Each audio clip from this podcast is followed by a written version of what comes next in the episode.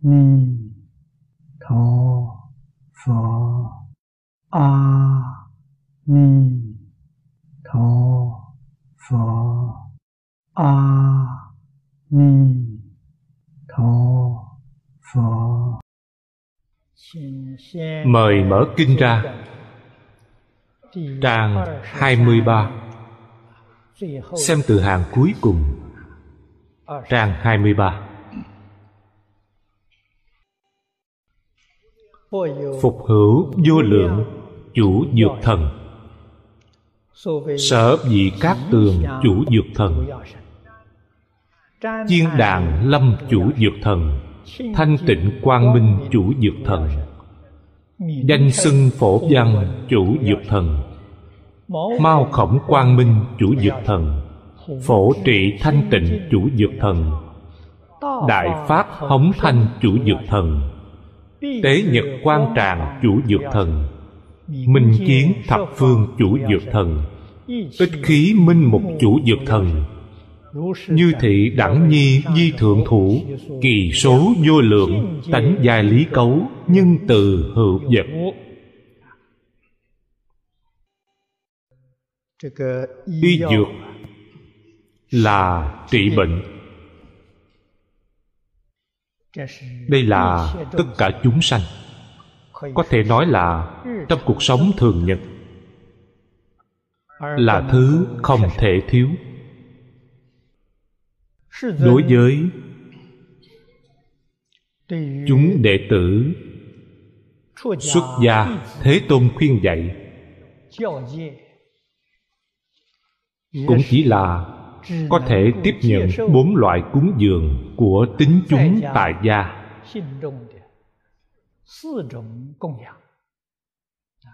Đây là như pháp. Ở trong 4 loại cúng dường có thuốc,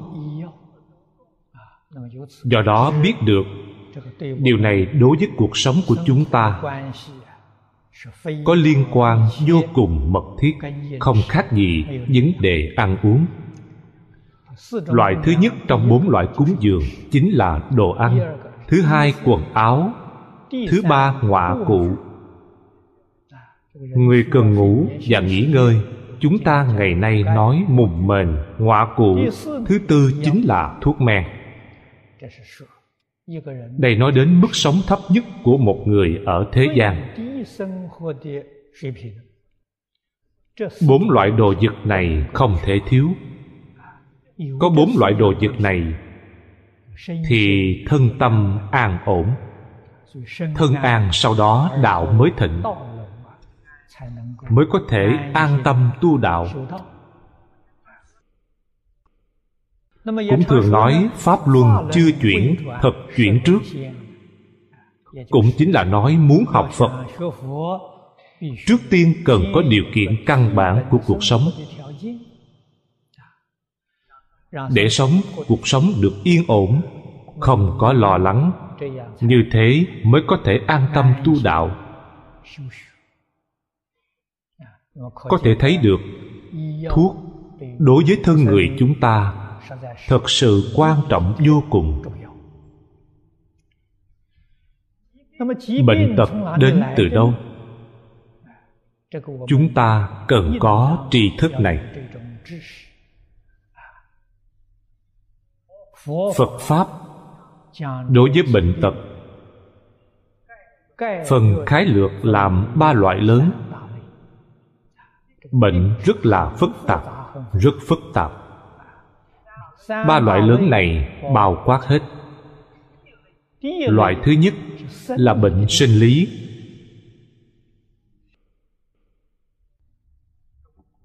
Ngạn ngữ nói bệnh vào từ miệng, họa từ miệng ra. Đây là nói trên mặt bệnh sinh lý, đại đa số có liên quan tới ăn uống.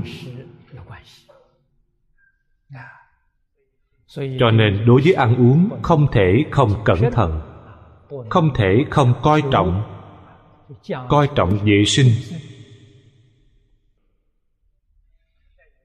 Lại có loại bệnh là cảm mạo thương hàn. Nếu như đối với ăn uống, đối với tăng giảm của quần áo ấm lạnh,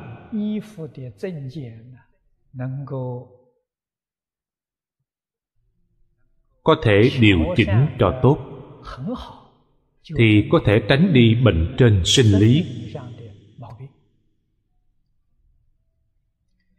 Người thế gian ăn uống coi trọng vệ sinh, các vị phải biết được vệ sinh chính là giữ gìn sinh lý lành mạnh. Ở trong Phật Pháp nói, thân này của chúng ta là sắc thân. Sắc thân chính là vật chất. Bảo dưỡng sắc thân vật chất thì cần hiểu được những tri thức vệ sinh này.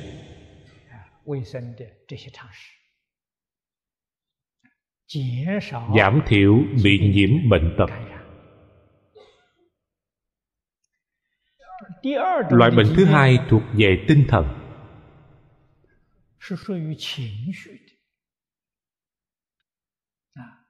Hiểu biết thông thường này rất nhiều đồng tu cũng có thể lý giải. Tinh thần không tốt, dễ dàng sanh bệnh.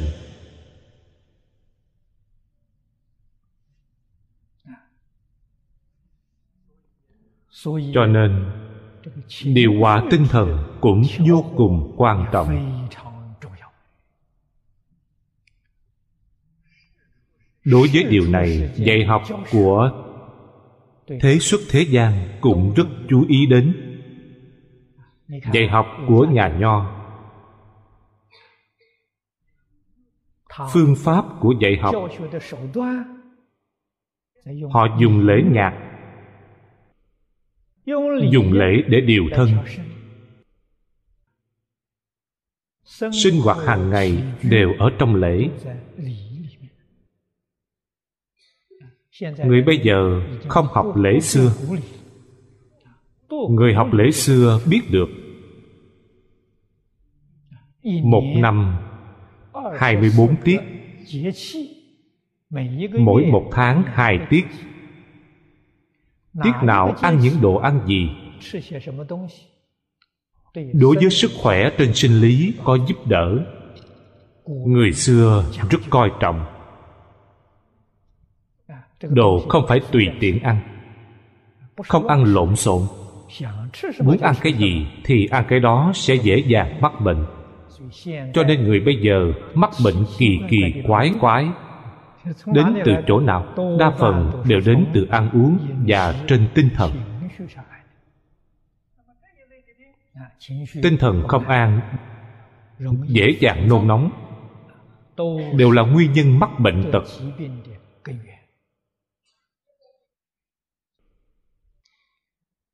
Loại bệnh này, nhà Nho dùng nhạc, dùng âm nhạc, để âm nhạc ca hát có thể phát tiết tâm trạng của quý vị, khiến tinh thần có thể đạt đến trung hòa. Đó là lành mạnh nhất. Nhà Nho nói trung hòa, Phật Pháp gọi là trung đạo. Đây mới là lành mạnh nhất. Ở trong tâm trạng bao gồm những phiền não này. Phiền não thuộc về tinh thần.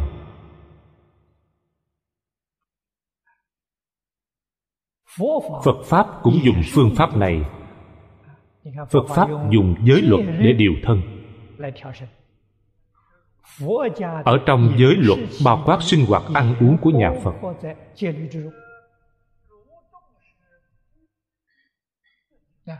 Nho Phật vô cùng gần gũi.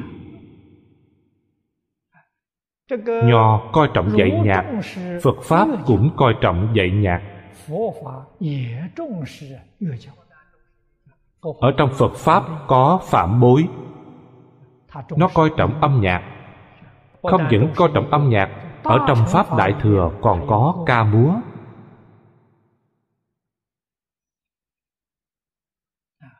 Tại sao vậy? Điều hòa tính tình, nó thuộc về giáo dục, mà không phải lấy vui chơi làm chủ. Nó lấy giáo dục làm chủ. Giáo dục và vui chơi kết hợp thành một thể. Chủ yếu là ở giáo dục. Dùng vui chơi để làm phương pháp. Tư tưởng này Phật Nho đều tương đồng. Cho nên chúng ta phải biết được nguồn gốc của bệnh tật. Ở trong tinh thần, căn bản quan trọng nhất là tham sân si. Phật Pháp gọi ba loại này là tam độc.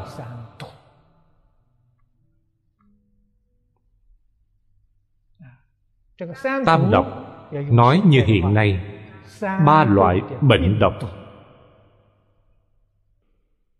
Đây là nhân tố đem đến bệnh tật thật sự cho chúng ta. Người ba độc phiền não nặng, dễ dàng sanh bệnh. Vả lại dễ dàng sanh bệnh nghiêm trọng. Bệnh rất khó trị.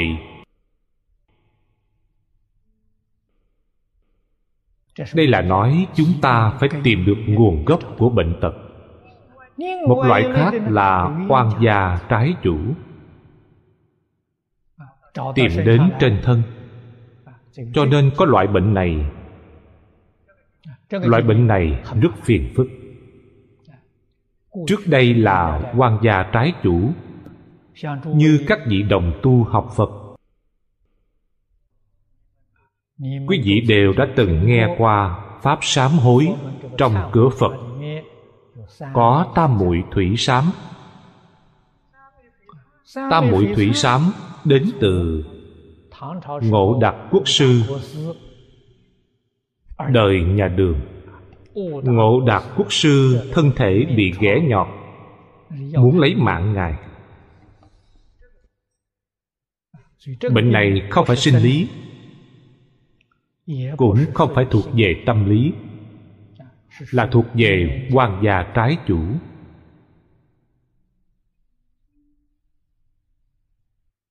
Loại bệnh này chỉ cần hóa giải. Vận may của Ngộ Đạt Quốc Sư kể không tệ, gặp được tôn giả Ca Nặc Ca. Đây là một vị A-la-hán. Do ngài ra mặt hóa giải,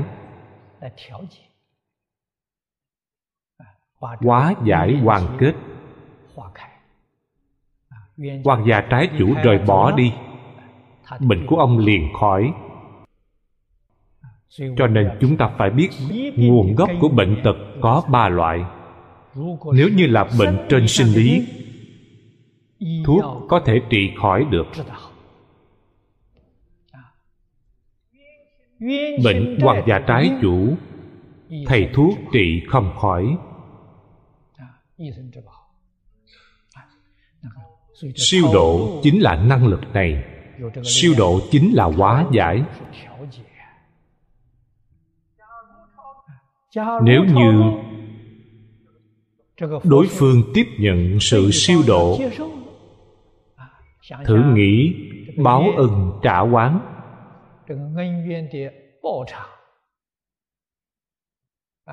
Hai bên báo lại báo đi lẫn nhau, không bao giờ dứt, không phải là một việc tốt. Nếu như một khi họ giác ngộ thì xong rồi, tiếp nhận hóa giải, bệnh này thì có thể khỏi. Giả như gặp phải đối phương vô cùng ương ngạnh, không tiếp nhận hóa giải, vậy thì không có cách gì. Chẳng qua thông thường mà nói, đại đa số là biết tiếp nhận hóa giải. Không tiếp nhận hóa giải là số ít. Đây là cách trị loại bệnh này. Loại thứ ba là bệnh của tập khí phiền. rất phiền phức.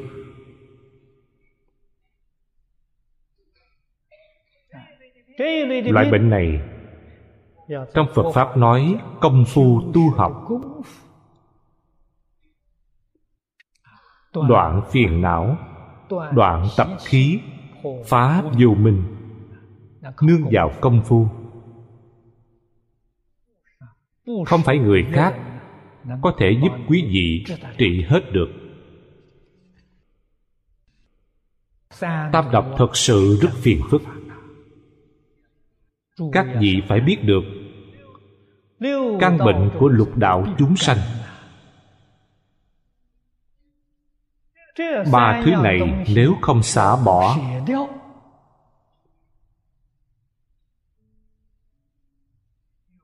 mãi mãi không thể thoát ly luân hồi lục đạo. Ở trong lục đạo, nếu quý vị sanh vào ba đường thiện, hưởng phước báo nhân thiên, đó là nguyên nhân gì? Tam độc phiền não tạm thời ẩn nấp, chưa khởi tác dụng. Không phải không có, có, tạm thời ẩn nấp kỹ. Điều gì đem nó giấu đi, định có thể khuất phục. Quý vị xem thiên nhân, thiên nhân từ trời dạ ma trở lên tu định, định có thể hàng phục phiền não. Càng hướng lên phía trên, đến trời sắc giới, đến trời vô sắc giới, định lực của họ càng sâu, định lực càng mạnh, thời gian đè ép phiền não càng dài. Khoảng thời gian này nó sẽ không phát tác dụng.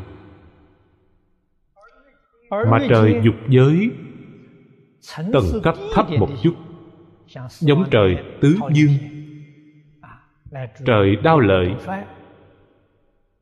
cho đến dạ ma đầu xuất,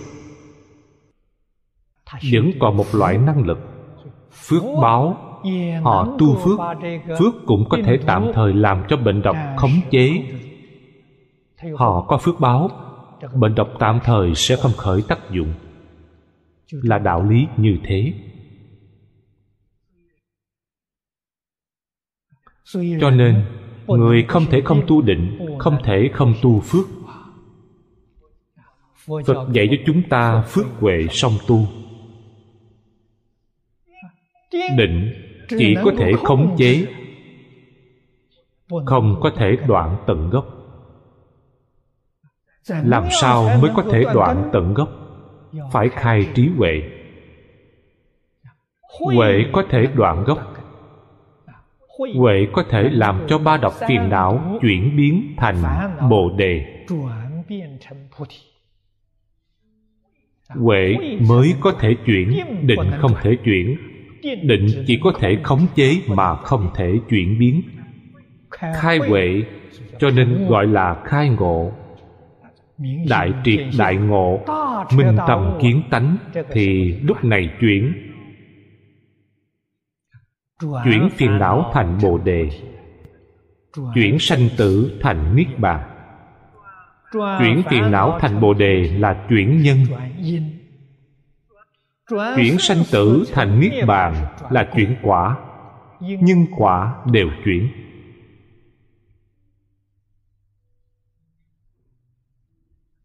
Người học Phật chúng ta đối với tri thức, đạo lý căn bản này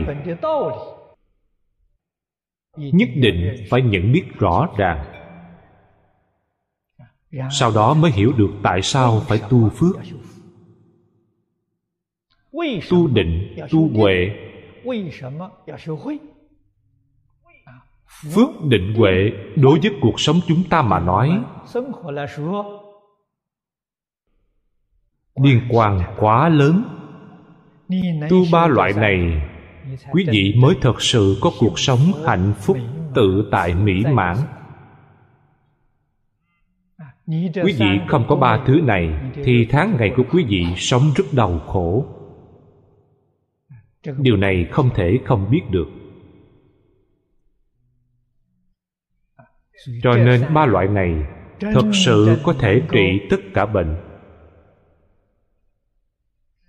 bao gồm bệnh sinh lý cũng có thể trị, bệnh của oán nghiệp cũng có thể trị. Người có phước báo lớn, hoàng gia trái chủ đụng phải họ, họ bây giờ phước báo quá lớn, đừng đi đụng họ, đợi đến lúc xui xẻo lại tìm họ. Cho nên lúc quý vị có phước, hoàng gia trái chủ cũng như quý vị 3 phần, không dám đến tìm. Quý vị có định có huệ càng không cần nói. Quý vị cần hiểu được năng lực này rất lớn.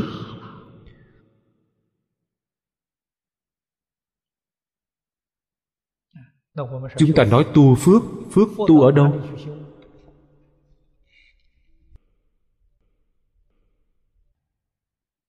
Đây là chúng ta nói đơn giản, bắt đầu từ chỗ gần.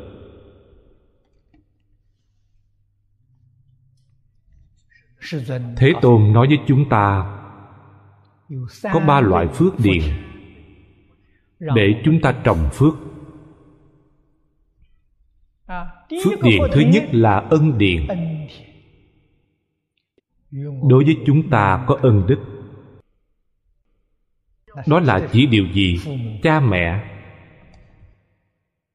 Hiếu thuận cha mẹ là tu phước.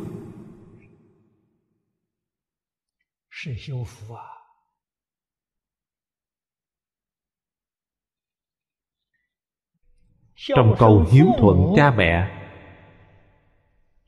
ý nghĩa sâu rộng vô cùng.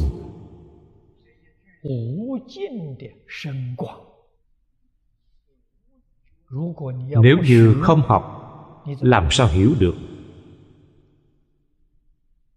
Quý vị làm sao hiểu được cái gì gọi là hiếu? Như thế nào mới gọi là tận hiếu? Không hiểu. Bình thường đối với quý vị chỉ có một khái niệm rất mơ hồ.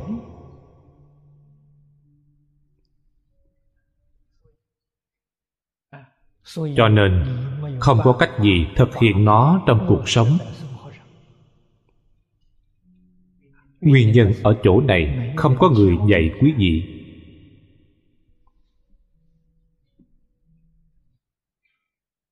Chúng tôi thỉnh thoảng có cơ hội khi giảng kinh nêu một chút sơ sơ cho quý vị. Khoảng thời gian ngắn nêu ra điều này đúng là không đủ. Nhất định phải đi cầu học, phải đi hỏi đạo, thỉnh giáo những bậc cao minh, hướng về họ thỉnh giáo hiếu thuận gọi là gì? Làm sao làm được hiếu thuận?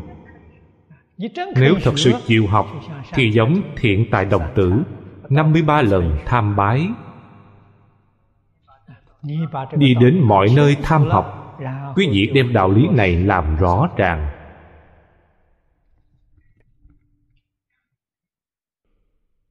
Thì sau đó có thể thực hiện được trong cuộc sống. Đầu tiên phải hiểu hàm nghĩa thật sự của chữ hiếu này.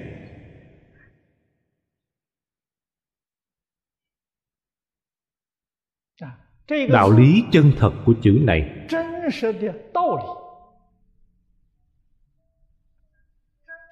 Chúng ta thường khen ngợi văn tự Trung Quốc là văn tự đẹp nhất trên thế giới,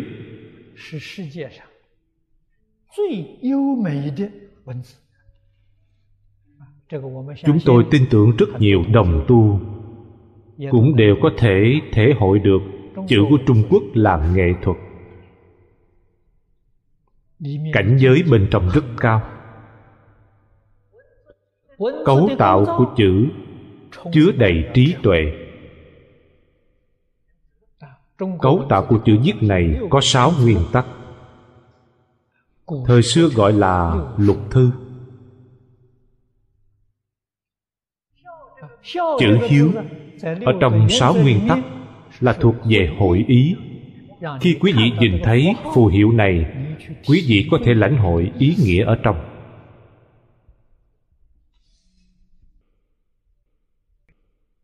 Tỉ mỉ xem chữ này, một nửa trên giống như chữ lão, một nửa dưới là chữ tử. Quý vị nghĩ xem có ý nghĩa gì? Ý nghĩa này rất rõ ràng. Một đời trên và một đời dưới là một thể, không phải hai thể, một thể. Khái niệm của hiếu, đạo lý của hiếu xây dựng từ chỗ này. Quý vị từ chỗ này lại hướng vào bên trong, càng đi thể hội ý nghĩa càng sâu. Một đời trên vẫn còn một đời trên nữa. Quá khứ vô thỉ, một đời dưới vẫn còn một đời dưới nữa. Vị lai vô chung, vô thỉ vô chung là một tự thân. Hay nói cách khác, nếu như không kính đời trên thì không tôn trọng bản thân. Người thường thường nói quý vị phải tự trọng tự ái.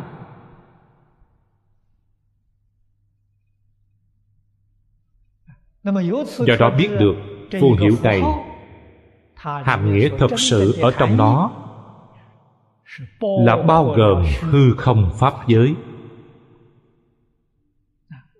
Dọc là nói vô thủy vô chung, ngang là nói tận hư không biến pháp giới.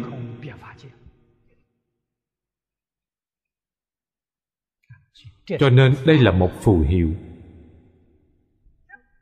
Ý nghĩa này nếu ở trong Phật Pháp, nhà Phật thường nói chính là đại tổng trì pháp môn, là tổng cương lĩnh của tất cả pháp.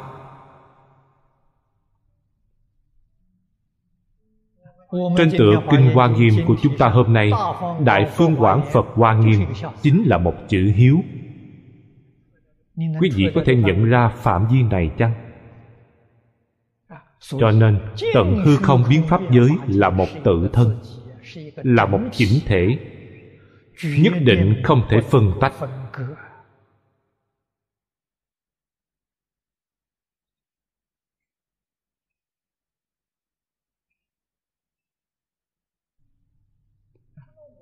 Tôi thiện thì toàn thể thiện, tôi tạo ác thì toàn thể ác.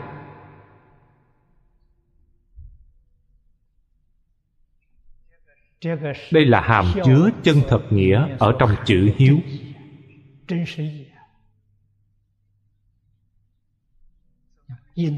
Từ đó thực hành ở trên cuộc sống.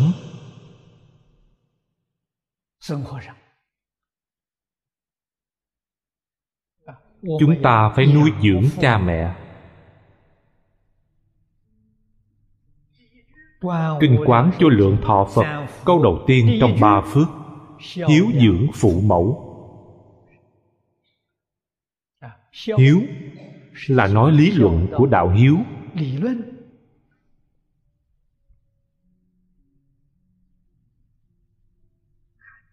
Hàm nghĩa dưỡng thực hiện ở trên cuộc sống.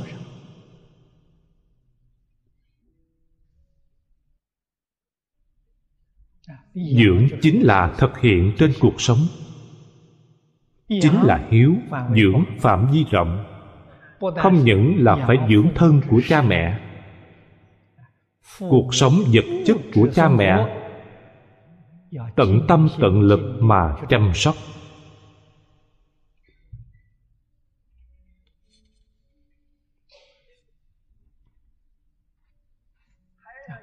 Còn phải dưỡng tinh thần của cha mẹ.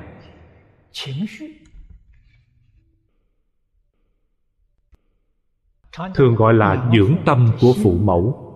Tâm là nói tâm tình của họ, phải làm cho trong tâm họ cảm thấy vui. Quý vị không thể để họ phiền não. Các thứ vật chất đều chăm sóc rất tốt. Cha mẹ không an vui, ngày ngày ưu lo, ngày ngày sanh phiền não. Đây là bất hiếu. Cha mẹ quý vị tại sao sanh phiền não?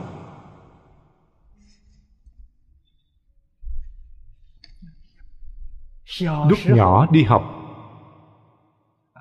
không dụng công học hành chăm chỉ, cha mẹ sanh phiền não. Nhân phẩm không tốt, cha mẹ sanh phiền não. Không nghe lời thầy giáo, cha mẹ sanh phiền não. Ngày ngày đánh nhau với bạn học, cha mẹ sanh phiền não. Người thật sự hiểu được hiếu đạo hiếu thân, những sự việc này đều không thể làm. Phải học hành chăm chỉ, tu dưỡng phẩm đức, cùng bạn học hòa thuận đoàn kết, tôn sư trọng đạo, cha mẹ hoan hỷ vui vẻ.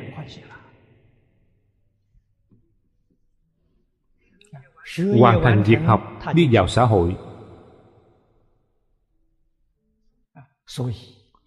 Ở trong nhà là con cái tốt, trường học là học sinh tốt, ở xã hội là công dân tốt. Đây mới coi là dưỡng tâm cha mẹ.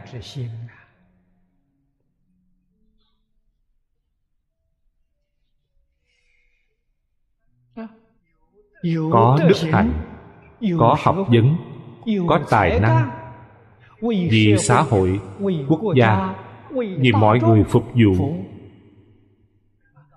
đạt được tán thán của xã hội, thì cha mẹ quý vị dễ dàng. Tổ tông cũng được dễ dàng. Dễ dàng tổ tông. Đây là dưỡng tâm cha mẹ.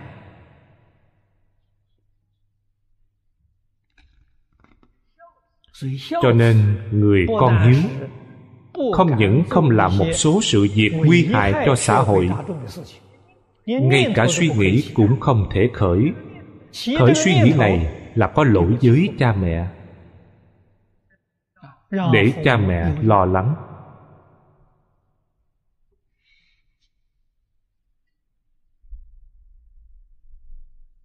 Thứ ba, dưỡng chí của cha mẹ.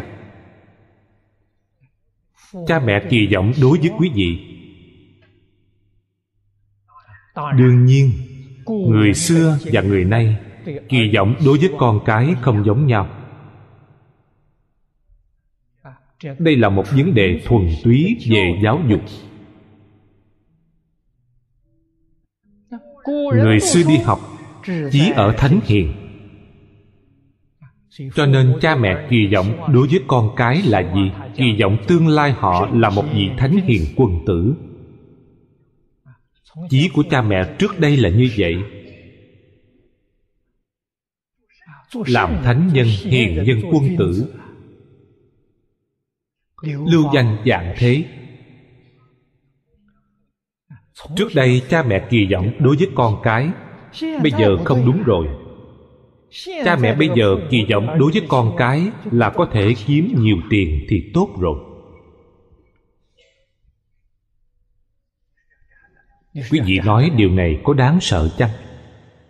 Thậm chí có cha mẹ đặt tên con cái, đặt tên nước ngoài. Người xưa nếu mà nhìn thấy, đúng là bất khả tư nghị. Tại sao vậy? Hy vọng tương lai con cái của họ thành người nước ngoài, đừng làm người Trung Quốc. Điều này thời xưa gọi là đại bất hiếu. Quên mất tổ tiên, vậy sao được?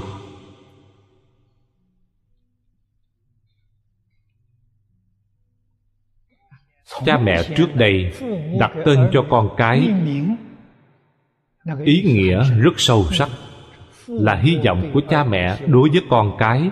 Hy vọng tương lai quý vị một đời làm được danh đúng với thật. Đó là chí của cha mẹ. Người hiểu được Phật Pháp càng thù thắng. Hy vọng con cái điều gì? Hy vọng con cái làm Bồ Tát, làm Phật. Họ là cha mẹ của Phật Bồ Tát. làm sao có thể giống nhau? Do đó biết được dạy học của nhà Nho tất cả không xa rời một chữ hiếu. Lại nhìn Phật Pháp, giáo Pháp của mười phương ba đời Như Lai cũng chỉ có một chữ hiếu mà thôi, còn gì nữa đâu. Cho nên Nho và Phật đều xây dựng trên căn bản của đạo hiếu. Trung Hoa từ xưa đến nay, quốc gia dựng nước, tinh thần giáo dục chính là một chữ hiếu. Cho nên người xưa thánh nhân Tiên Dương lấy hiếu trị thiên hạ. Các đời đế vương, bất luận họ là hiếu thật hay giả hiếu, sau khi họ chết trong tên thủy đều dùng chữ hiếu.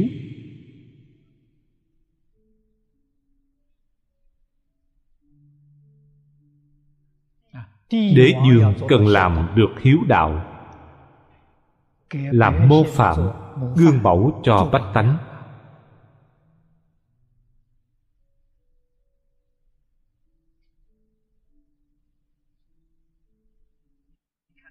Quý vị thấy ý nghĩa này thâm sâu biết bao.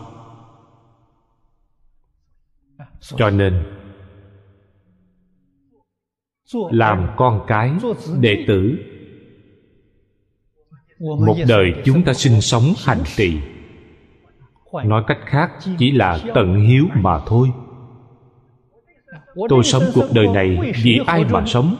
Tuyệt đối không phải vì bản thân, vì tận hiếu. Từ hiếu thuận cha mẹ, sau đó mở rộng ra hiếu thuận tất cả chúng sanh. Phật dạy chúng ta như thế, nhà Nho cũng là dạy chúng ta như thế. Tiên sinh Phạm Trọng Yêm nói: lão ngô lão dĩ cập nhân chi lão, ấu ngô ấu dĩ cập nhân chi ấu. Đời này vì ai mà sống? Sống vì truyền thống đạo đức, đạo thánh hiền, vì điều này mà sống. Tôi đang biểu diễn vở này, sống vì tất cả chúng sanh.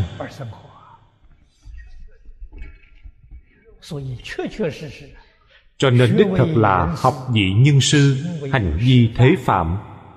Quý vị có thể làm được 8 chữ này, coi như đã thực hành hiếu đạo. Quý vị từ khởi tâm động niệm, ngôn ngữ tạo tác, từng ly từng tí trong cuộc sống, có thể làm hình tượng tốt cho mọi người chăng? Không thể làm hình tượng tốt, quý vị chính là bất hiếu. Đạo hiếu vẫn chưa làm tốt, nói với quý vị bất trung, bất nhân, bất nghĩa. Hiếu là gốc.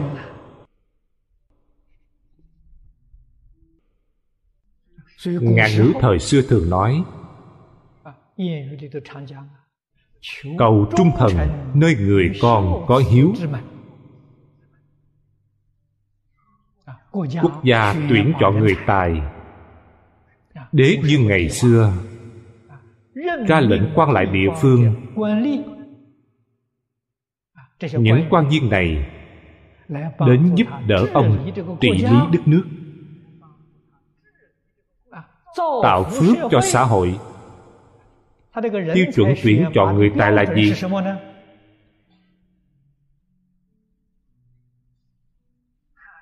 Nhà Hán đặt chế độ hai chữ hiếu liêm.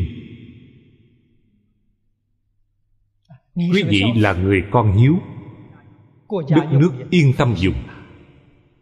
Quý vị nhất định sẽ tận trung, càng giữ, nhất định làm việc rất viên mãn.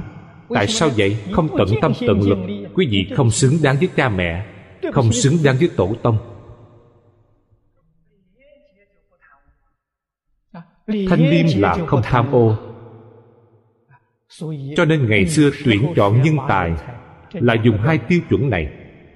Trước tiên xem quý vị có hiếu thuận cha mẹ chăng, kế tiếp xem quý vị có thanh liêm chăng. Nếu như có hai chữ này thì quan viên địa phương sẽ tuyển chọn quý vị, cử đi học cho quốc gia bồi dưỡng.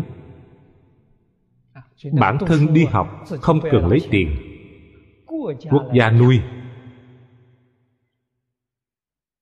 bồi dưỡng quý vị.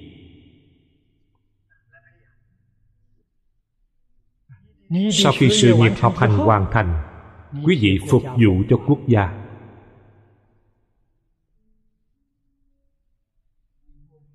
Cho nên ngày xưa không phải không có tuyển cử, cũng có tuyển cử, chẳng qua không phải dân chúng tuyển cử, là quan lại địa phương tuyển cử. Tuyển cử của họ chính là riêng tư, mặc lên quần áo thường, đi đến mọi nơi nghe ngóng người hiếu.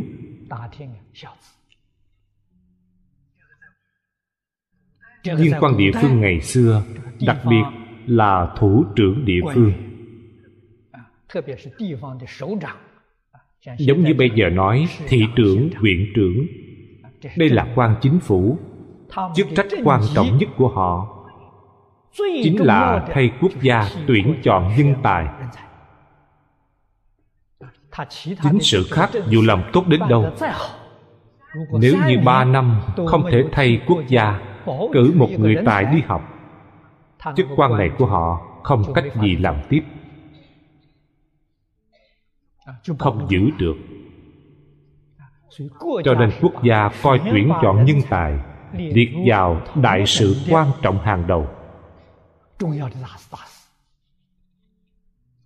Ngày xưa tiếng người hiền được thưởng cao, thay quốc gia tuyển chọn người hiền, quốc gia khen thưởng cao nhất cho quý vị. Ban thưởng cao nhất là thay quốc gia tiến cử người hiền.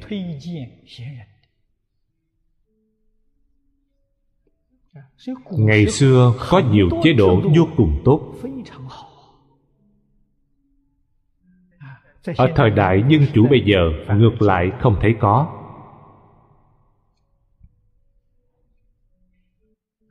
Nói thật lòng, tôi rất thích sống trong thời đại đế vương.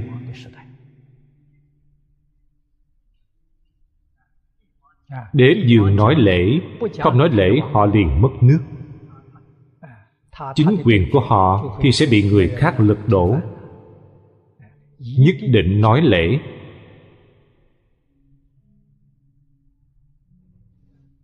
Do đó biết được chữ hiếu có thể trị tất cả bệnh.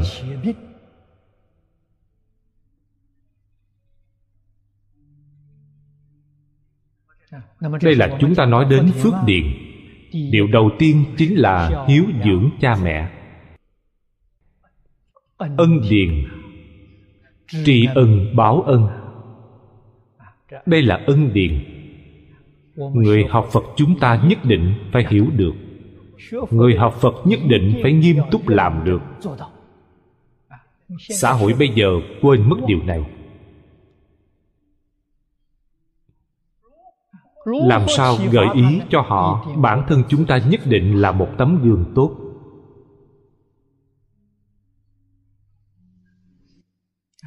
Đề xướng đạo hiếu, quan trọng nhất là phải đề xướng tế lễ. Ở trong cổ lễ của người xưa, tế lễ liệt ở vị trí đầu tiên, tưởng nhớ tổ tiên.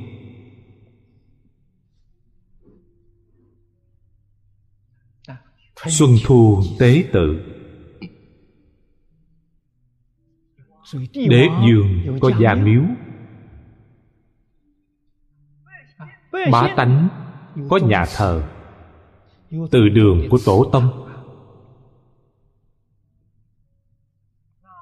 Đó là đại diện pháp tràng của đạo hiếu.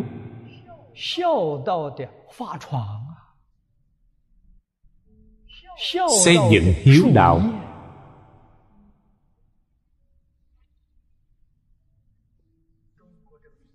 dân tộc mấy trăm năm vẫn có thể tồn tại ở thế gian này, vẫn chưa bị diệt vong. Đây là một lực lượng rất lớn.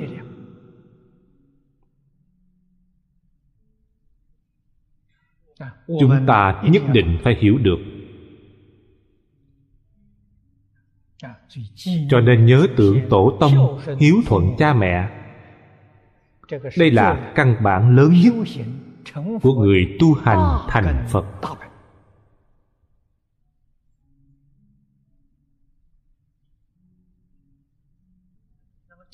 Loại phước điền thứ hai là kính điền.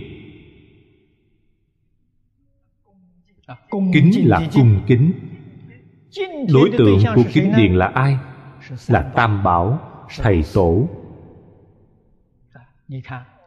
Hiếu dưỡng cha mẹ, phụng sự sư trưởng, đây là kính điền.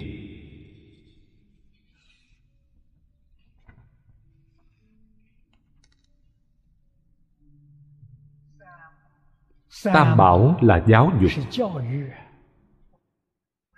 không phải tôn giáo. Chúng ta gọi Phật là Bổn Sư Thích Ca Mâu Ni Phật. Phật Thích Ca Mâu Ni là vị thầy căn bản của chúng ta,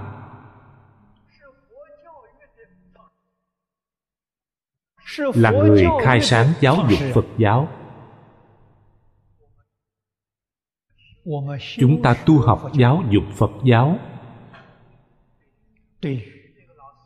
cảm ơn đối với thầy khai sáng, mãi mãi không quên.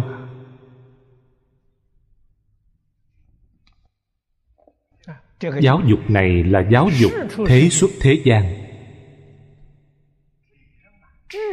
chí thiện viên mãn. Chúng ta phải nhận thức rõ ràng.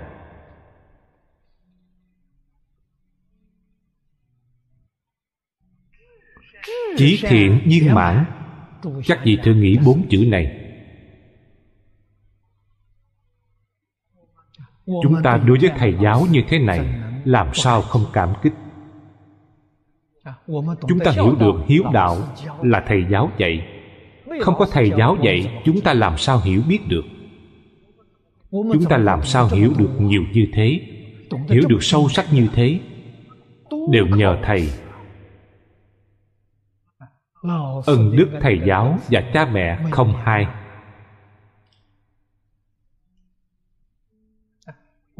Vì báo đáp ân của thầy giáo, đây gọi là kính điền. Báo đáp ân của thầy và báo đáp ân của cha mẹ ở trên hình thức lại có một vài điều không tương đồng. Nhất định phải đem lời dạy của thầy, dạy học của thầy, bản thân nghiêm túc đi làm.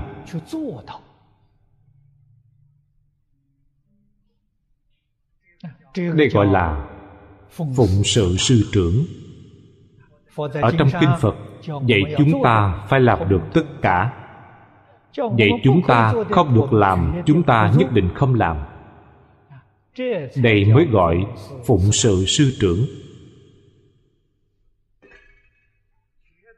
Tuyệt đối không phải tạo ở đó một tôn tượng Phật, ngày ngày đốt hương vái lạy Ngài, khấu đầu làm lễ, cầu Ngài gia hộ. Không có đạo lý này. Ở trước mặt Ngài đốt một nén hương, biểu đạt ý cung kính của bản thân. Nén hương nói lên điều gì? Tôi tin tưởng lời của thầy, tin tưởng giáo huấn của thầy. Hương gọi là tín hương, tượng trưng lòng tin. Còn tượng trưng giới định chân hương, giới định là hành trì. Thật sự y giáo phụng hành. Cho nên một nén hương là biểu đạt ý nghĩa này. Tôi phải y giáo phụng hành, không phải đốt một nén hương giá lạy Ngài hoan hỷ để Ngài ngửi hương thơm. Làm gì có loại đạo lý này? Quý vị muốn đem hương đi xong Ngài.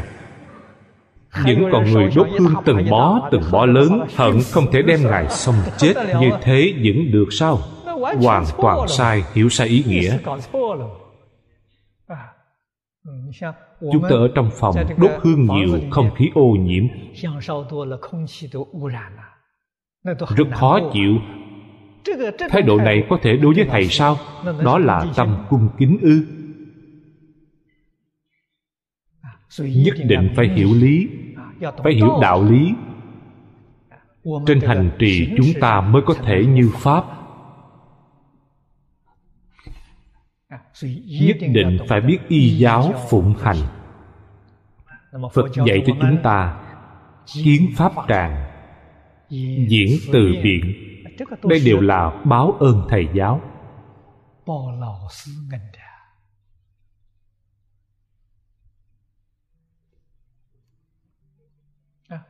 Ngày xưa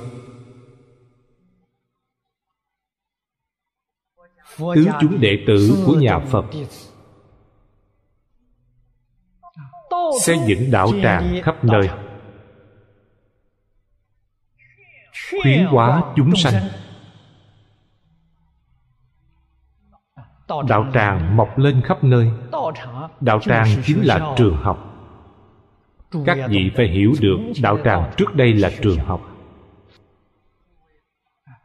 Nếu như các vị nghe qua tôi thời trẻ giảng kinh, tôi trước giờ chưa từng khuyên người xây dựng đạo tràng.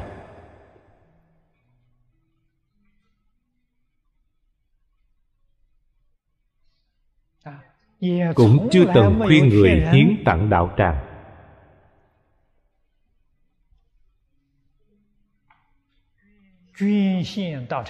Tôi chưa từng khuyên. Cho nên quả báo tôi được là tôi không có đạo tràng. Có phải là nhân quả báo ứng chăng? Không có đạo tràng. Tại sao không khuyên người? Vì hôm nay thấy được có tràng không đạo.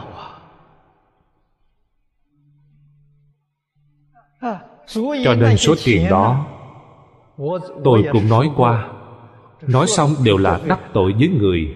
Tiền đó rất đáng tiếc, đều chôn xuống dưới lòng đất, đều không khởi tác dụng. Tôi khuyên đồng tu in kinh. Bản thân tôi cũng như thế. Người ta cúng dường toàn bộ in kinh bố thí. In kinh giúp đỡ người bệnh. Nhìn thấy có người bệnh khổ, phải cứu tế họ. Tôi làm sự việc này. Thứ ba là phóng sanh. Ăn chay phóng sanh. Tôi đi khắp nơi khuyên mọi người làm việc này. Trước giờ chưa từng khuyên người đi xây đạo tràng, đi hiến tặng đạo tràng, không khuyên. Người thế gian coi trọng là cúng dường tiền tài, bố thí tiền tài. Mọi người đều cho rằng tai nạn bây giờ rất nhiều. Cứu tế những tai nạn đó rất có ý nghĩa, rất có công đức, đáng để mọi người xã hội tán thán. Những người thọ khổ thọ nạn đó cảm ơn, cảm thấy công đức này rất lớn. Hình như quý vị ở đạo tràng này cúng một bó hoa, thêm một chút dầu thơm.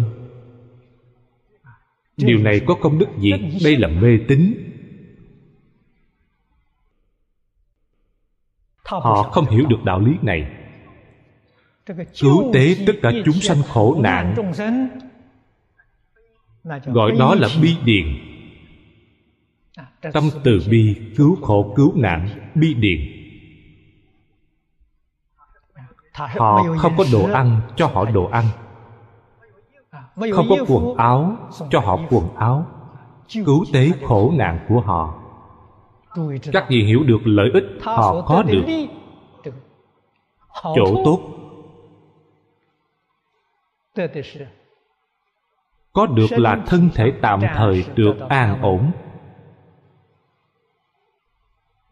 không thiếu quần áo, cuộc sống có thể sống được. Chỗ tốt họ đạt được là dưỡng thân mạng họ. Ở trong cử Phật là dưỡng pháp, thân huệ mạng của tất cả chúng sanh. Làm sao giống nhau được? Pháp thân huệ mạng có thể liễu sanh tử xuất tam giới, không những có thể vượt thoát lục đạo, còn vượt thoát 10 pháp giới. Đây là thế gian. Bất kể là từ thiện, bố thí, cúng dường, đều không có thể so sánh. Có rất nhiều người thế gian không hiểu rõ đạo lý này. Người có tiền tài, có năng lực rất nhiều, rất đáng tiếc họ không hiểu. Ở trong Kinh Phật nói đây chính là ngu si. Ngu si trở ngại phước báo nhất. Người ngu si, dù cho hôm nay họ là tỷ phú, hưởng xong đời này thì không có phước báo đời sau. Tại sao vậy? Họ không biết trồng phước, họ cũng không biết phước điền. Cùng lắm làm từ thiện xã hội, cho đó là phước điền. Không hiểu được tam bảo là phước điền, lại còn cộng thêm quỷ bán. Người ta đến chùa bỏ một chút cúng dường, mê tín, tiền của bị người ta gạt mất rồi. Quý vị rất ngu si. Họ lại còn trở ngại người khác trồng phước điền. Quả báo đó là đời đời kiếp kiếp ngu si. Đời sau ngu si hơn so với đời này.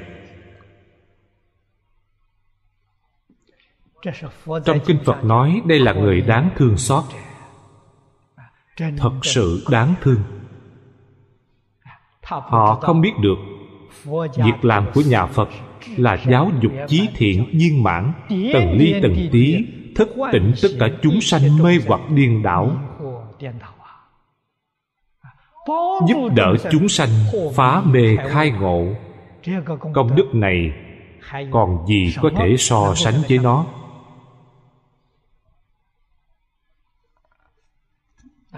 Cho nên tạo một tôn tượng Phật, cúng dường tôn tượng này.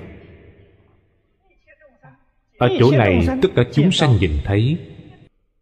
Khi qua nhãn căn, mãi là hạt giống đạo. Bất luận bây giờ họ hiểu hay không hiểu, tương lai nhất định là do nhân duyên này mà được độ. Quý vị nghĩ công đức này lớn bao nhiêu? Người thế gian làm gì biết được.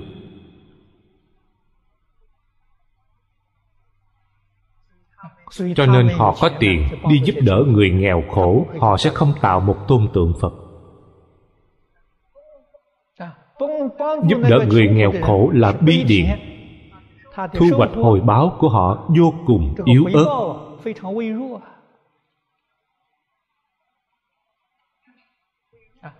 Nhiều lắm là 10 lần, trăm lần. Như thế thì quá lắm rồi. Tạo một tôn tượng Phật không biết độ được bao nhiêu chúng sanh. Phước báo họ đạt được, chư Phật Bồ Tát đều nói không tận. Các vị đồng tu, bản thân quý vị thử nghĩ, lời tôi nói không quá đáng.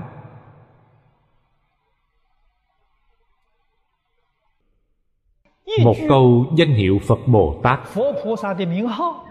để tất cả chúng sanh khi qua nhãn mãi là hạt giống đạo. Hình tượng Phật Bồ Tát khi qua nhãn căn cũng mãi là hạt giống đạo. Đạo lý ở chỗ này. Tất cả chúng sanh họ nhờ một lần thấy hình tượng Phật Bồ Tát,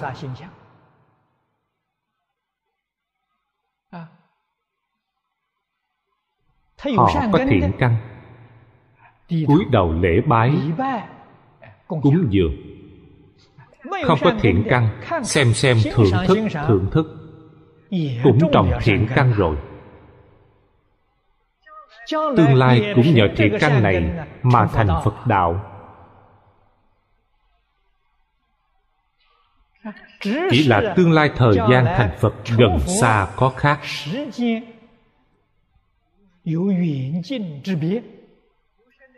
Người có thiện căn, thời gian thành Phật gần. Người bây giờ không có thiện căn, người không tin tưởng, tương lai thời gian họ thành Phật xa một chút mà thôi. Không có ai không thành Phật. Công đức tạo tượng bất khả tư nghị. Gần đây thứ năm, thứ sáu buổi chiều đều đang giảng Kinh Địa Tạng. Kinh Địa Tạng đúng lúc Kinh Văn nói đến đoạn này. Công đức cúng dường hình tượng Địa Tạng Bồ Tát bất khả tư nghị. Nếu như hiểu hình tượng, danh hiệu của chư Phật Bồ Tát, ý nghĩa của biểu pháp, vậy lợi ích đạt được càng thù thắng. Lợi ích quý vị đạt được càng nhanh chóng.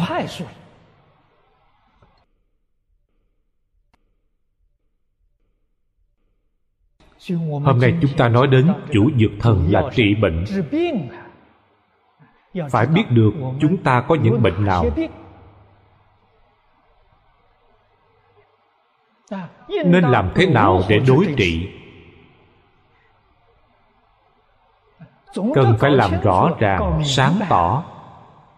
Sau đó 10 vị thượng thủ này thì dễ hiểu ý nghĩa ở trong danh hiệu.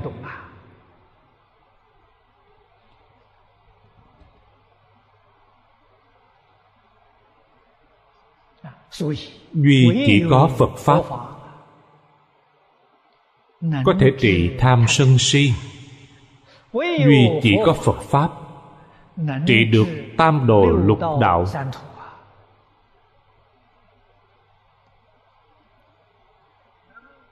Có thể giúp đỡ chúng ta được an vui vĩnh hằng.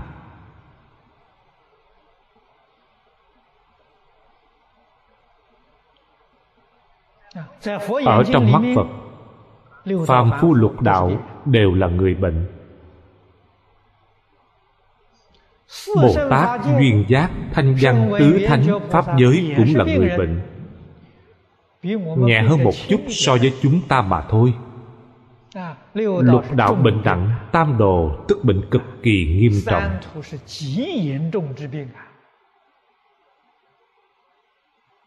Cho nên nhất định phải hiểu được tu phước. Nhất định phải hiểu được trồng phước điền để đối trị gốc bệnh căn bản của chúng ta.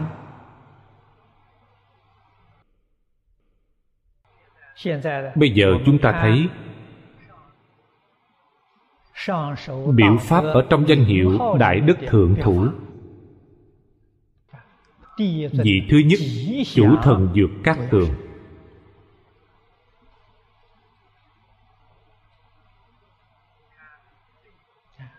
Đối trị bệnh tật.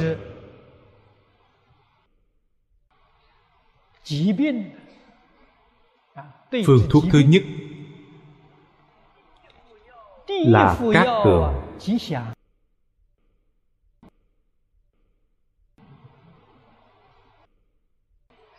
Trong pháp thế xuất thế gian,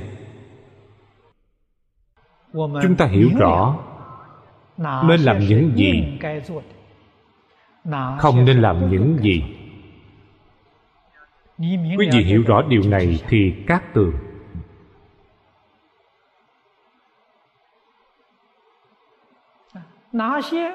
nên được những gì, không nên được những gì.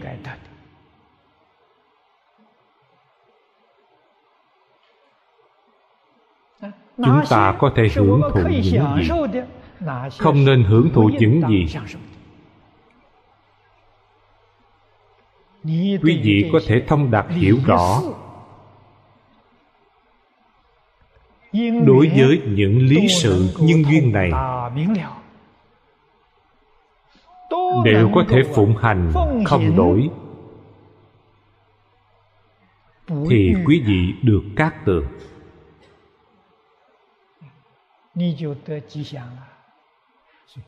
Cho nên 10 vị đức hiệu này là 10 phương thuốc cho chúng ta dùng. Câu thứ nhất cát tường, dùng lời thông thường của chúng ta để nói là đạo nghĩa. Hiểu đạo lý, giữ lễ nghĩa.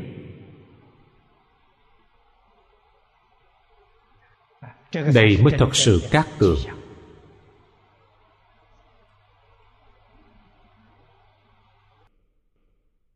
Đã học Phật, nhất định phải lấy Phật Bồ Tát làm gương mẫu.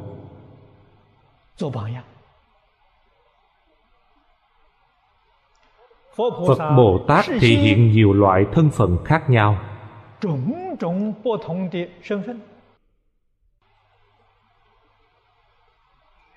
Cho làm kiểu mẫu, mô phạm cho nhiều hạng người khác nhau trong xã hội.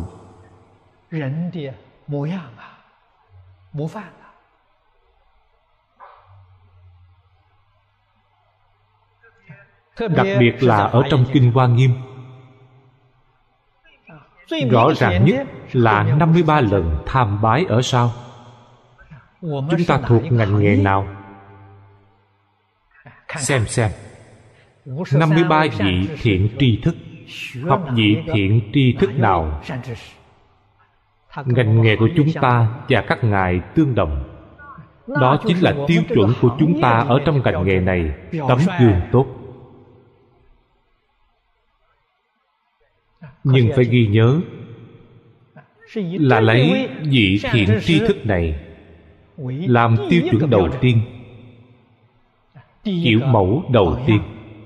Trong đó thiện hạnh của các thiện tri thức khác chúng ta có thể đọc qua, có thể tham khảo.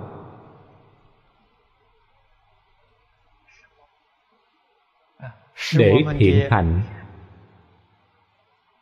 đức hạnh của chúng ta càng có thể mở mang, viên mãn.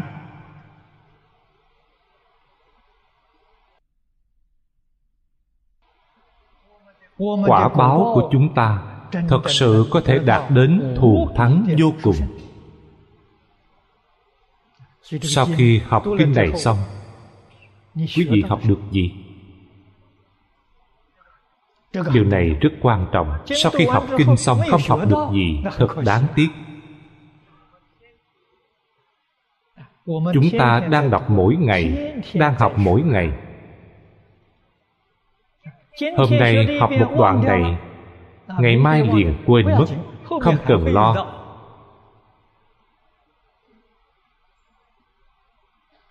Phía sau sẽ còn gặp lại. Cho nên ưu điểm của Đại Kinh chính là luôn nhắc nhở không ngừng, luôn lặp lại không ngừng, để chúng ta luôn huân tập không ngừng.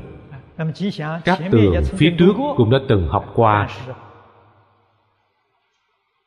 nhưng đoàn thể của chúng thần không giống nhau, ý nghĩa của các tường thì cũng có khác biệt rất nhiều.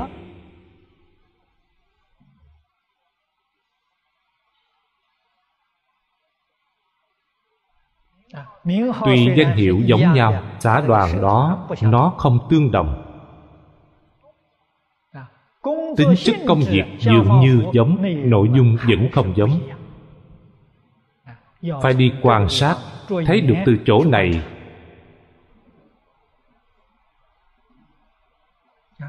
học chủ thần dược các tường. Vị thứ hai, chủ thần dược Chiên Đàn Lâm. Chiên đàn là hương, hương liệu. Ở trong Phật Pháp chúng ta nói đàn hương. Ở trong hương liệu thì hương này tương đối quý hiếm. Đàn hương chủng loại cũng rất nhiều.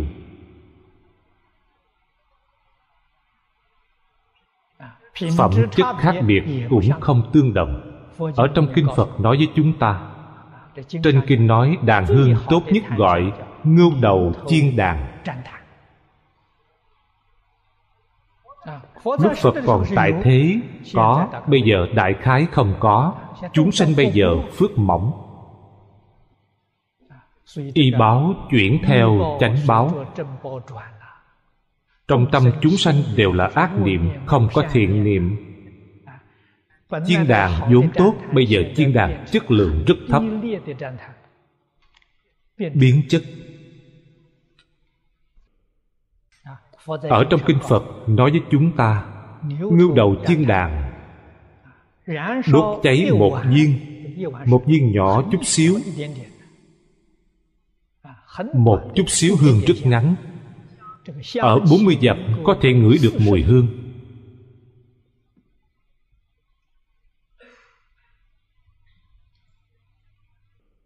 Người ngửi được mùi hương này thì bệnh tật thông thường của họ liền khỏi, có thể trị ổ dịch, có thể trị rất nhiều bệnh truyền nhiễm. Chúng ta nói bây giờ có lợi ích này. Ở trong lịch sử có ghi chép, thời xưa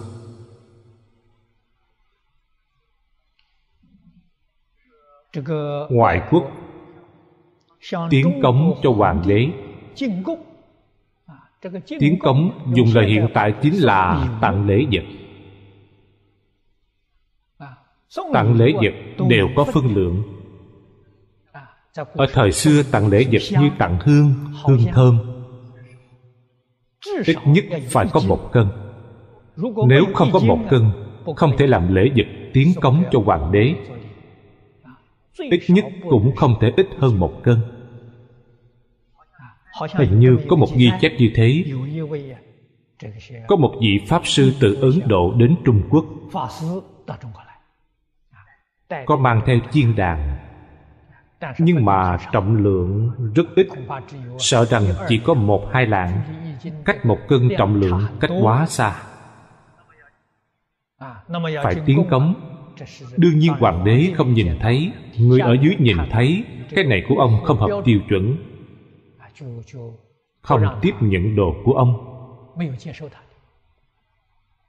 Ông nói hương này rất thơm, ngay lúc đó lấy hương này đốt 1 viên. Người toàn thành đều ngửi được. Những sự việc này đại khái là do thái giám trông coi, lập tức nhận lấy nó, ít cũng lấy, phá lệ nhận lấy. Có thể nhìn thấy ở thời đó vẫn còn, vô cùng hy hữu.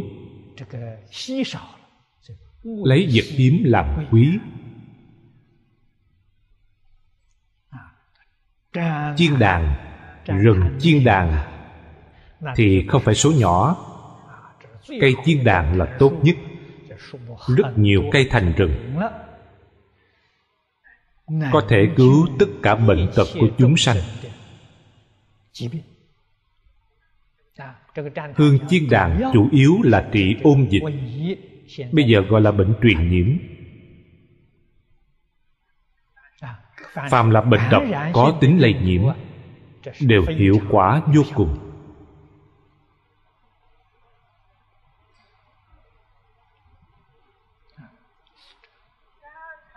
Chủ thần dược chiên đàn lâm, chúng ta tu như thế nào?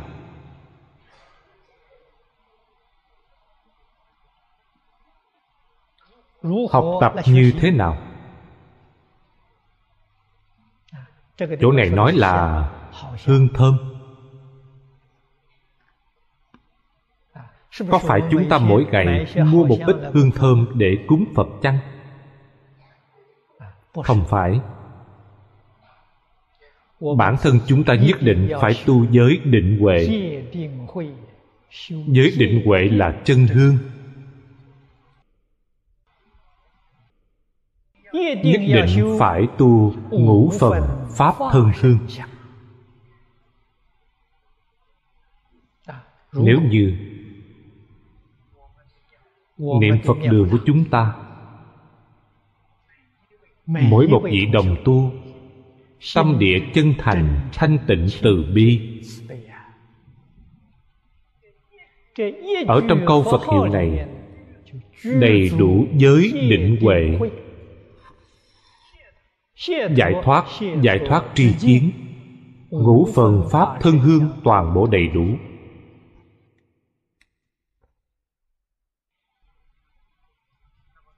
Các vị thử nghĩ, trong niệm Phật đường có phải rừng chiên đàn chăng? Thật sự không giả một chút nào. Cho nên niệm Phật ở niệm Phật đường, thân thể quý vị càng niệm càng khỏe mạnh. Càng niệm càng hoan hỷ, càng niệm tinh thần càng dồi dào. Tại sao vậy? Rừng chiên đàn. Mỗi một người chính là một cây chiên đàn. Nhiều cây chiên đàn như thế thì biến thành rừng chiên đàn. Nhưng mà ghi nhớ, nhất định phải dùng chân thành, thanh tịnh, bình đẳng, từ bi.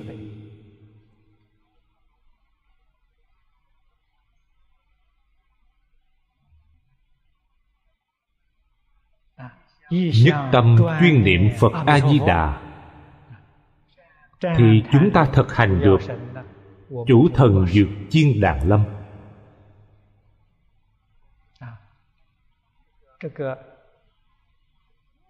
Một nén hương đều có thể lợi ích 40 dặm. Rừng chiên đàn thì lợi ích biết bao nhiêu.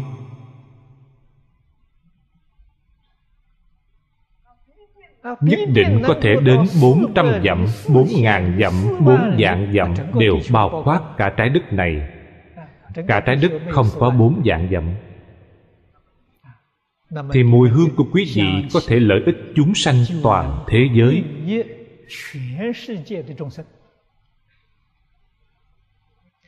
Công đức niệm Phật ở đây lớn biết bao, quý vị đều không biết được. Tôi biết được, quý vị không biết được.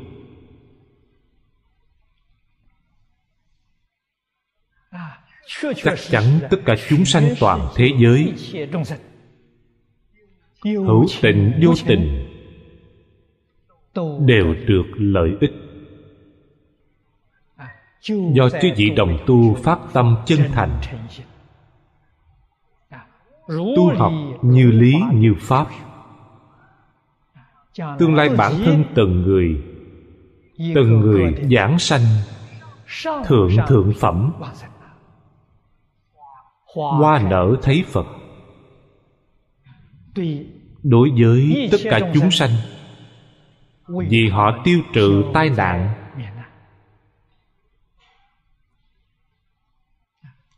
không phải mê tín. Những lời phỉ báng đó nói chúng ta mê tín, hôm nay chúng ta cũng không biết ân đức. Chúng ta cũng không trách họ. Tuy quý vị nói như thế nào, dù thế nào tôi cũng muốn giúp đỡ, vẫn muốn độ quý vị. Vẫn là hy vọng quý vị tiêu trừ tai nạn, ngày tháng sống thật tốt. Dù cho quý vị nhục mạ, quỷ báng đối với tôi, thậm chí gây trở ngại, đều không có gì. Chỉ cần quý vị bình an là được. Chúng tôi nhìn thấy liền hoan hỷ. Bởi vì những người này không hiểu được những đạo lý này, không biết rõ chân tướng sự thật, cho nên ở trong Phật Pháp gây trở ngại trùng trùng. Bản thân không chịu tu phước, còn muốn trở ngại người khác.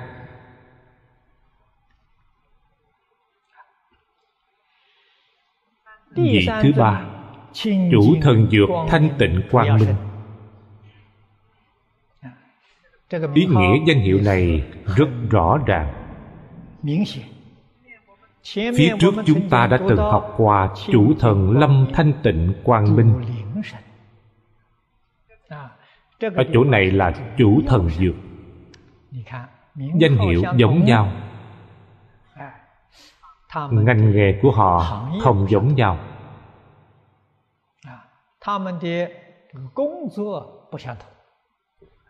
Chủ thần lâm đại diện cho giới công thương, đây là đại diện cho giới y dược.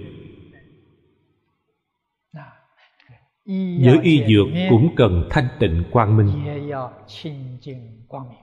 Tại sao vậy? trị bệnh.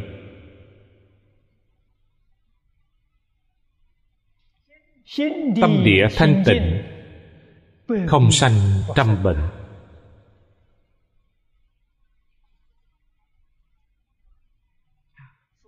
Tất cả bệnh tật, chúng ta nói, không nói đến từ vệ sinh, không nói vệ sinh là ô uế bẩn thỉu,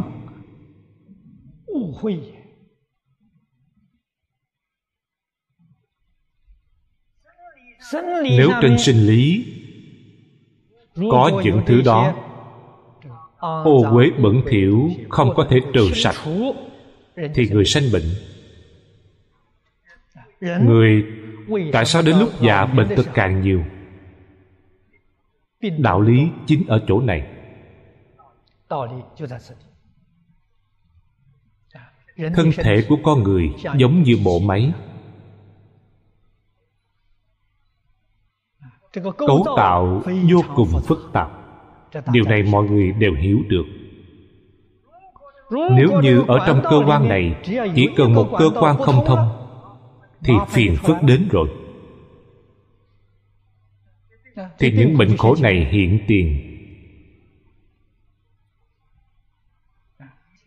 Lúc thanh niên,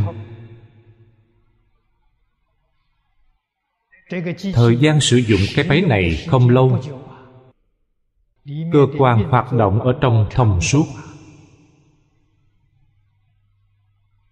Khi lớn tuổi, ngày dài tháng rộng, ở trong cơ quan tích lũy một số đồ dơ.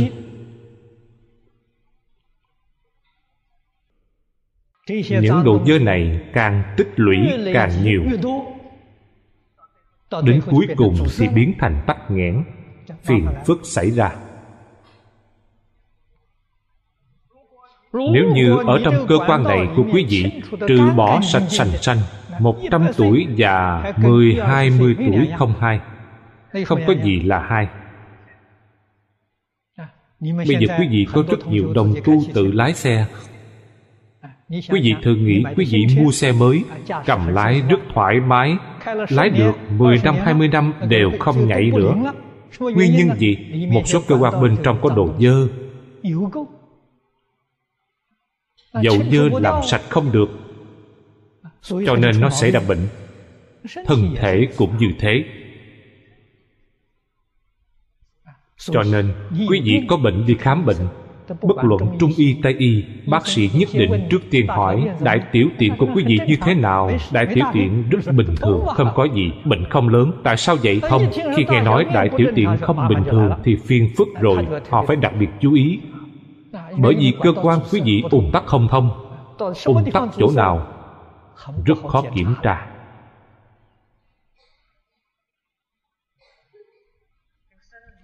Bệnh tật trên sinh lý chính là những nhân tố như thế. Lại có thêm suy nghĩ. Suy nghĩ có thể thay đổi kết cấu tế bào. Điều đó rất phiền phức. Cho nên âu lo phiền não cũng là một nguyên nhân mắc bệnh. Tâm lý đó rất không bình thường, làm cho những tổ chức vốn là bình thường này của quý vị bên trong sinh ra biến hóa, biến thành không bình thường, phiền phức đến như thế.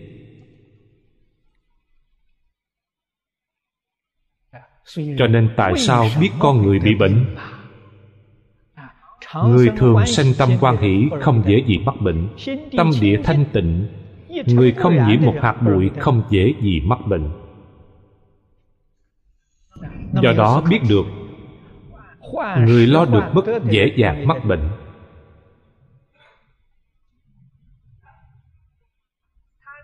Người tham sân si nghiêm trọng rất dễ dàng mắc bệnh.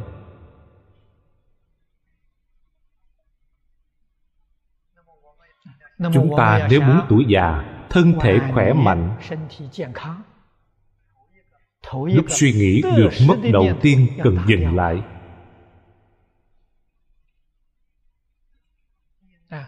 Phải chú ý vệ sinh ăn uống, phải lấy đồ ăn dễ tiêu hóa.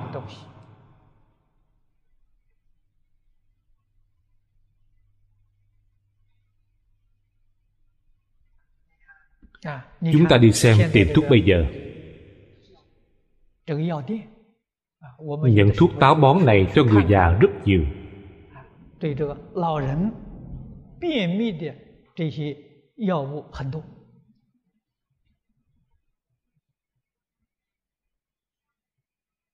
Tại sao người già cần dùng những đồ dơ ở trong bộ máy cơ quan này của người già?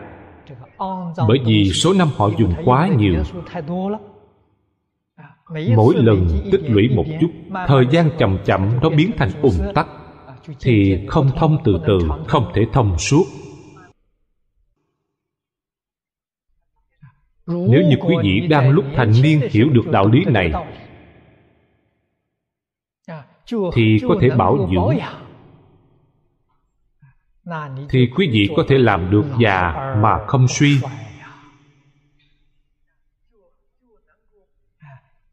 Tuy tuổi tác lớn, thể lực vẫn giống với người thanh niên.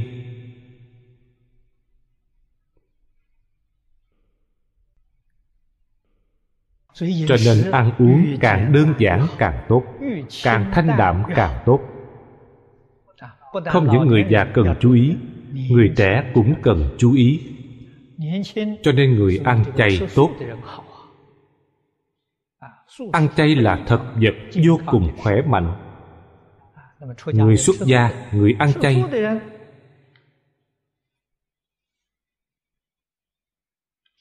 thanh niên cũng sẽ mắc bệnh, cũng sẽ chết đoản mạng. Đó là nguyên nhân gì? Không phải nguyên nhân trên ăn uống, là nguyên nhân trên tâm lý. Trên ăn uống nhất định không có nguyên nhân. Nguyên nhân nhất định là tâm sân si mạng. Đó là nhân tố trên mặt tâm lý. Chúng ta thường nói nghiệp chướng. Thật ra nói phạm vi nghiệp chướng rất rộng. Sinh hoạt ăn uống đều bao gồm ở trong. Cho nên nghiệp chướng cũng phân rất nhiều loại. Nghiệp chướng mỗi một loại, nếu như thân tâm đều khỏe mạnh, người này làm sao có thể sanh bệnh?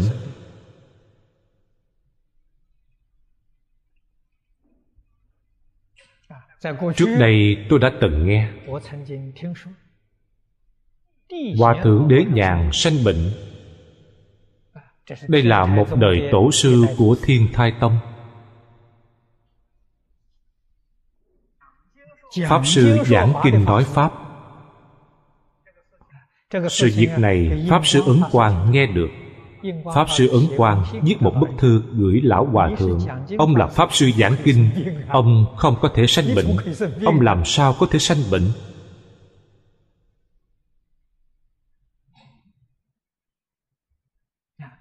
Pháp sư Ứng Quang hiểu được đạo lý này. Lúc có bệnh, trước tiên điều tâm.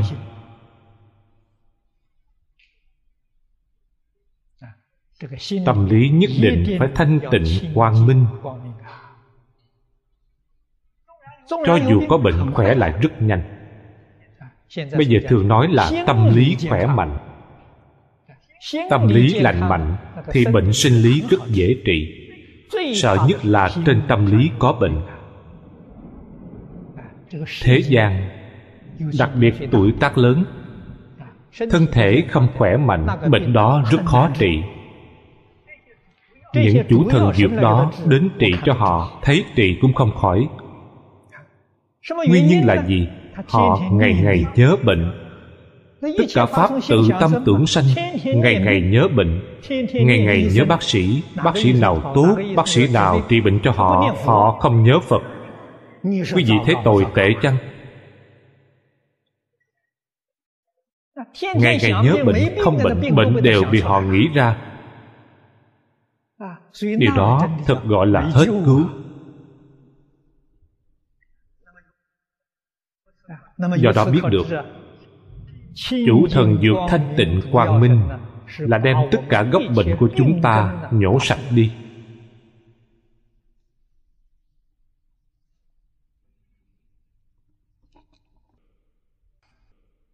Từ đó cho thấy trong Quan Âm Bồ-Tát Linh Cảm Lục nhìn thấy rất nhiều. ghi chép rất nhiều, cổ kim đều có. Bị bệnh nghiêm trọng nhất không có cách gì trị, niệm Quan Âm Bồ-Tát, cầu Quan Âm Bồ-Tát, niệm không bao lâu bệnh họ khỏi. Quan Âm Bồ-Tát quá linh, Quan Âm Bồ-Tát thật sự bảo hộ họ. Đạo lý gì? Chính là chủ thần dược thanh tịnh quang minh. Họ không nhớ bệnh, họ nhớ Quan Âm. Quan Âm làm sao sanh bệnh? Bệnh đương nhiên bị họ nhớ mất, thân thể họ liền khỏe. Chính là đạo lý như thế.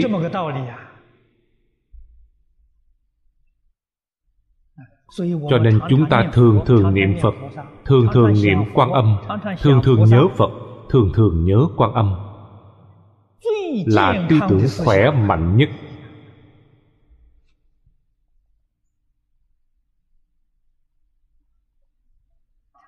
Thường thường nghĩ Quan Âm Bồ Tát. Nếu quý vị thật sự ngày ngày nghĩ, nghĩ trên 3 năm, bảo đảm khuôn mặt của quý vị giống Quan Âm Bồ Tát. Tướng tùy tâm chuyển.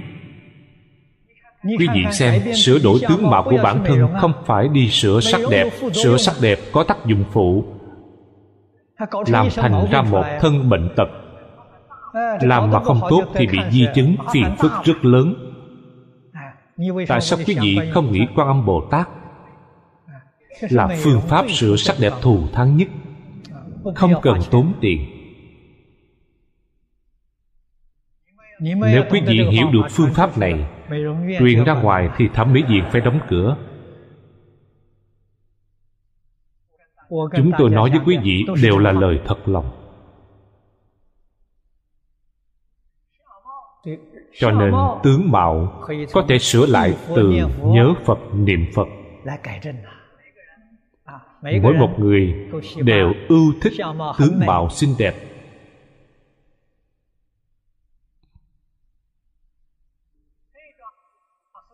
Sự việc này thật sự có thể làm được.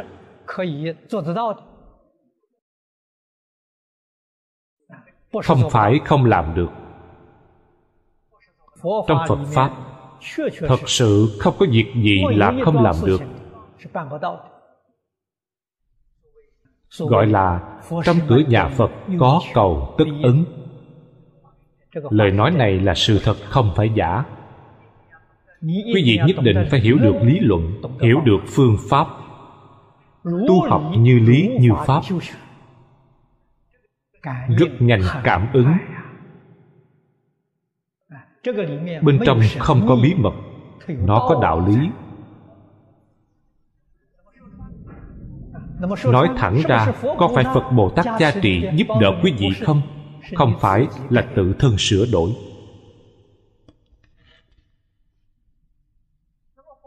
Giá trị của Phật Bồ Tát đối với chúng ta là các Ngài hướng dẫn chúng ta. Hôm nay chúng ta giảng đến chỗ này. Ý nghĩa này những tôi giảng xong, lần sau tiếp tục giảng tiếp. A Di Đà Phật. A Di Đà Phật. A Di Đà Phật.